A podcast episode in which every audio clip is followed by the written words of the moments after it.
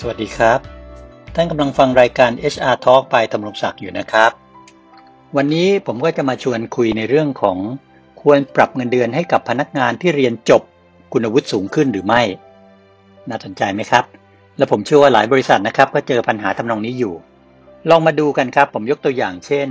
ในบริษัทแห่งหนึ่งเนี่ยกำหนดสเปคครับคุณสมบัติเอาไว้อยู่ใน JD ฮะใน Job Description อะอย่างนี้ครับตำแหน่งก็คือตำแหน่งพนักงานธุรการครับ ช่องคุณวุฒิใน JD เขียนว่า ปวสถึงปริญญาตรี ประสบการณ์ทำงานไม่มีฮะไม่ต้องก็คือน้องจบใหม่ไม่ว่าจะจบปวสหรือปริญญาตรีเนี่ยเราเทรนเราฝึกได้ไม่ต้องมีประสบการณ์มาก่อนนะครับ แปลว่าในตำแหน่งพนักงานธุรการเนี่ยผู้สมัครไม่มีประสบการณ์ก็ได้ครับ จบใหม่มาครับปวสหรือปริญญาตรีก็ได้ ดูอย่างนี้ก็น่าจะเหมือนไม่มีปัญหาอะไรครับ แต่มีครับและแถมเป็นปัญหาดราม่าระยะยาวหลายปีด้วย เช่น ในตำแหน่งเนี้ย บริษัทส่วนใหญ่ของบ้านเราเนี่ยนะครับ มักจะกำหนดอัตราเริ่มต้นสำหรับพนักคนที่จบใหม่ครับ ตามคุณวุฒิครับ ไม่ได้จ้างอัตราเริ่มใหม่ตามจ็อบหรือตามตำแหน่ง จ้างตามจ็อบกับจ้างตามวุฒิไม่เหมือนกันนะครับ จ้างตามจ็อบก็คือใครที่มาทำงานตำแหน่งพนักงานธุรการเนี่ยเราจ่ายหมื่นห้าผมสมมุตินะ ไม่ว่าคุณจะจบปวสหรือคุณจะจบปริญญาตรีคุณก็ได้หมื่นห้าอันนี้จ้างตามจ็อบครับตามตำแหน่งซึ่งอันนี้มักจะเป็นบริษัทฝรั่งมักจะเป็น แต่บริษัทไทยๆหรือทางเอเชีย ญี่ปุ่นเกาหลีไต้หวันเนี่ยมักจะจ้างตามวุฒิครับ ก็คือถ้าจบปวสได้หมื่นสองปริญญาตรีได้หมื่นห้าผมยกตัวอย่างนะฮะสมมติเป็นอย่างเงี้ยเห็นไหมครับ ท่านจะพบว่าคอสนะฮะต่างกันแล้วครับ เฉพาะเบสเซอรี่เนี่ยสามพันบาทต่อหัวครับซึ่งมันก็จะเกิดปัญหาทั้งที่มันจ็อบเดียวกันนะครับ JD เหมือนกันงานและความรับผิดชอบเหมือนกันทุกอย่างเลยนะครับ แต่จบปริญญาตรีจะได้เงินเดือนมากกว่าจบปวสฮะ ออซึ่งก็เป็นเรื่องปกติบ้านเราจะเป็นอย่างนี้แหละครับ ต่างกันสามพันนะครับ ผมยกตัวอย่างว่าวันนี้สมมุติสีสมอนละกันนามสมมุตินะครับ จบปวส มาทำงานเนี่ยได้เงินเดือนหมื่นสองครับ แล้วสีสมอนก็ทำงานไปด้วยเรียนไปด้วยพักค่ำวันหยุดเนี่ยนะผ่านไปแล้วสองปีครับ จบปริญญาตรีนะผลการปฏิบัติงานของสีสมอนก็เป็นเยี่ยมเลยครับ ประเมินผลงานออกมาได้ A 2 ปีซ้อนเลยครับ ได้รับการขึ้นเงินเดือนประจำปีผ่านมาแล้ว 2 ปีเนี่ยปัจจุบันเงินเดือนเขาอยู่ที่ 14,000 บาทท่วนล้วกันนะครับ ปรากฏว่า 2 ปีผ่านไปเนี่ยสีสมองก็จบปริญญาตรีมาด้วยครับเพราะเรียนไปด้วยทำงานไปด้วยไงวันหนึ่งสีสมองก็เดินมาหาหัวหน้าสิครับ พี่คะหนูจบปริญญาตรีแล้ว พี่ดีใจกับหนูไหมล่ะเออหัวหน้าก็บอกดีใจสิสีสมอนโอ้รับปริญญาเมื่อไหร่ล่ะพี่จะเอาดอกไม้ไปอวยพรนั่นไปแสดงความยินดี สีสมอนก็บอกดอกไม้ไม่ต้องแล้วพี่มีคนให้หนูเยอะแล้ว พี่ปรับเงินเดือนให้หนูดีกว่า ปรับให้หนูอีกพันบาทนะเป็นหมื่นห้าถ้าพี่ไม่ปรับเงินเดือนให้หนูเป็นหมื่นห้าเนี่ย หนูลาออก แล้วพี่จะรู้สึกนะพี่รู้ไหมหนูทำงานขนาดไหน พี่ก็ให้หนูเอมาสองปีซ้อนน่ะ ใครๆเขาก็ยอมรับนับถือฝีมือหนูนะ ถ้าหนูลาออกพี่จ้างเด็กจบใหม่ปริญญาตรีเนี่ยหมื่นห้าทำอะไรไม่เป็นสักอย่างนะแต่หนูเนี่ยทำงานมาแล้วสองปีนะเออแล้วเป็นพนักงานเกรดเอมาสองปีซ้อนด้วย ปรับให้หนูเถอะ เห็นไหมครับ ดราม่าแล้วเห็นไหมฮะผ่านไปสองปีนะค่อยมาเจอดราม่ากันอีกนะฮะอันนี้ยังไม่รวมดราม่าตอนไอ้ปวสปริญญาตรีเข้ามาทำงานด้วยกันเงินเดือนไม่เท่ากันนะฮะเพราะสัจธรรมเรื่องหนึ่งของเงินเดือนเนี่ยผมพูดเสมอเงินเดือนของเราได้เท่าไหร่ไม่สำคัญเท่ากับเพื่อนไม่ได้เท่าไหร่อะเพราะอะไรครับคนที่จบปริญญาตรีไม่จำเป็นต้องทำงานดีกว่าปวสเสมอไปนะจริงไหมครับ ได้เงินเดือนหมื่นห้าแต่อาจจะทำงานสู้ปวสไม่ได้ก็มีนะครับเพราะมันไม่มีสูตรสาเร็จนะบอกว่าปริญญาตรีต้องทำงานเก่งกว่าปวสทุกทุกกรณีนะครับกลับมาสีสมอนก่อนเดี๋ยวเรื่องยาว ใครจะคุยเรื่องค่าจ้างค่าตอบแทนกับผม แล้วต้องตั้งวงคุยกันยาวนะครับอะกลับมาก่อนที่จะตอบคำถามเนี้ยว่าควรจะปรับเงินเดือนให้สีสมอนดีไหมอะผมมีข้อคิดอย่างนี้ครับหนึ่งการปรับเงินเดือนขึ้นให้กับพนักงานที่เรียนจบวุฒิสูงขึ้นเนี่ยนะเออมันเป็นไปตามหลักอะไรครับ ตามหลักของคุณวุฒิเหรอหรือมันเป็นไปตามหลักของ performance บวก competency หรือ P บวก C ผมเคยพูดไปแล้วนะครับ เรื่องนี้ ลองย้อนกลับไปฟังใน EP ที่ผ่านมาก็ได้นะครับ คือการปรับเงินเดือนที่เพิ่มขึ้น ค่าตอบแทนที่เพิ่มขึ้นเนี่ย มันควรจะอยู่บนหลักของ P บวก C P ก็คือ performance ครับหรือผลการปฏิบัติงานที่ผ่านมา กับ C ก็คือ competency หรือสมรรถนะความสามารถ ซึ่งก็คือ KSA ก็คือ knowledge ความรู้ในงานเพิ่มขึ้นไหม skill ครับทักษะความสามารถในการลงมือปฏิบัติเพิ่มขึ้นไหมและ attributes ครับคุณลักษณะภายในบางอย่างที่สอดคล้องทำให้งานนั้นดีขึ้นเพิ่มขึ้นหรือเปล่าเนี่ย นะครับ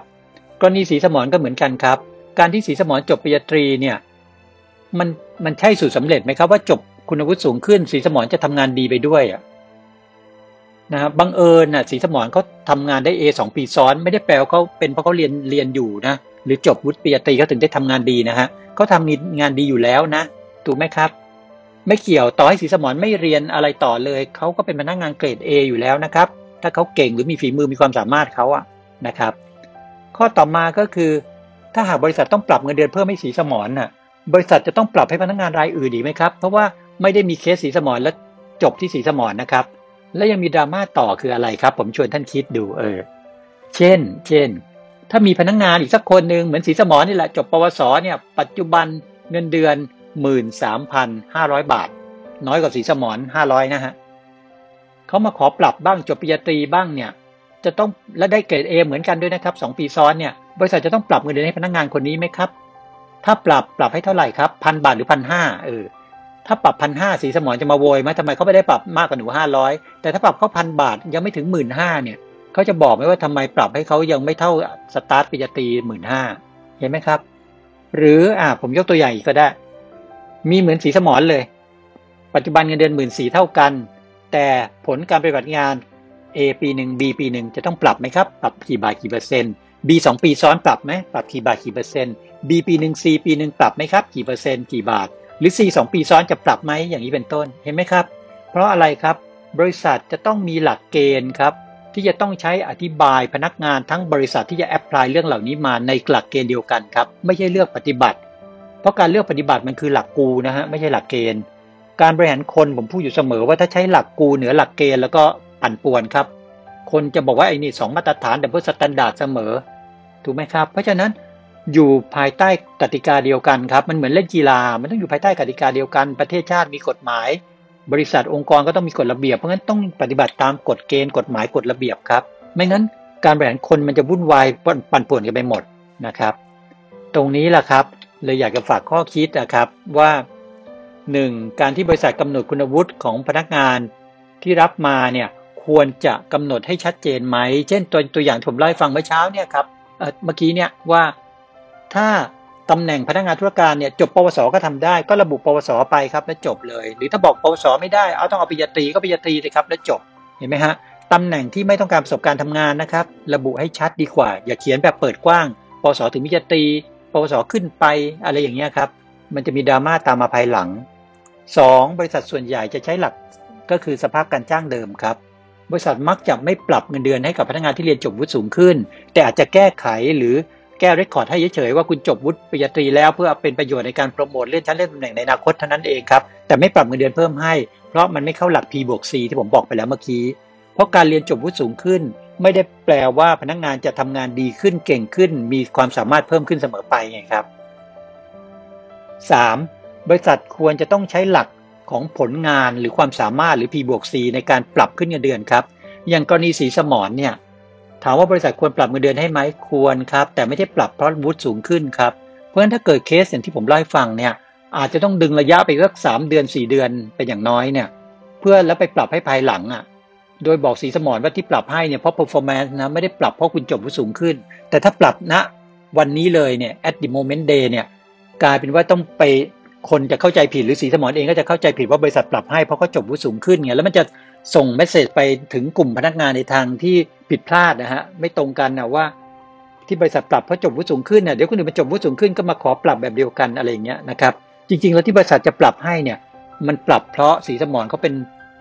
พนักงานที่ทำงานดีครับมีผลการปฏิบัติงานที่ดีเป็น potential ของบริษัทเนี่ยจริงๆอะบริษัทควรจะปรับให้เขาก่อนที่เขาจะจบปริญญาตรีด้วยซ้ำไป ถ้าพิสูจน์แล้วว่าเขาเป็น talent น่ะ เป็นคนที่มีฝีมือมีศักยภาพจริงอะ ไม่ควรจะต้องดึงเชงรอมาจนเขาจบปริญญาตรีด้วยซ้ำไป ตรงนี้ก็จะเป็นบทเรียนนะครับสำหรับผู้บริหารว่าถ้าดูแล้วใครเป็น talent หรือมีฝีมือจริง ๆ เนี่ย